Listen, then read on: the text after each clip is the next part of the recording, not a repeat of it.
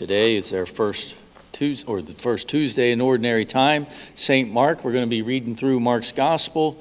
So we missed the early part of Mark's Gospel. Jesus um, is in the, the, we have the calling of the disciples. Before that, the temptation. And here we are with the demons, the unclean spirits, recognizing Jesus, and the scribes in the, in the uh, synagogue didn't. So, Mark presents Jesus here teaching in the synagogue, and immediately the people comment that they are, that Mark comments that the people were astonished at his teaching, for he taught them as one having authority. He had authority even over the demons. Jesus drives out the unclean spirit from this man in the Capernaum synagogue, and he wants to perform the same cleansing in all of our lives. What God intended from the beginning is that our hearts be temples of the Holy Spirit, temples of the divine presence. So let's think are our hearts temples of His presence? What, are we, what distractions or what burdens are we carrying this morning? Are our hearts temples of His presence? Christ comes into our world at baptism, in His Word, in the Eucharist, in all the sacraments.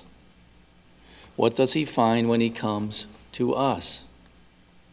He finds that the temple of our heart is filled up at times with all sorts of things that are not of him money, worries, frets, fretting, anxiety, perhaps worldly success, greeds of various sorts, the esteem of others. Whatever it is, it has taken the place that rightfully belongs to God. Therefore, when Christ comes into our lives, he will always have a cleansing role to play. Think, think about Jesus cleansing the temple.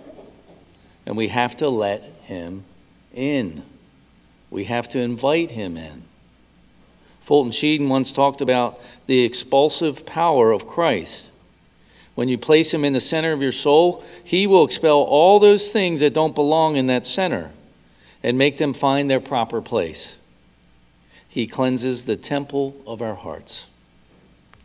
He's looking for our hearts, our everything. He's looking for our love. Father Eric and, and I try to preach this all the time. God wants our hearts, He wants our everything. It's all about the heart. He is always seeking to come close to people and for people to come close to Him.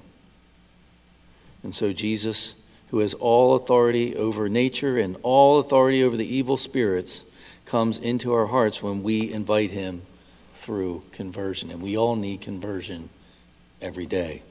He still has this cleansing authority and this cleansing power. We just have to let him in.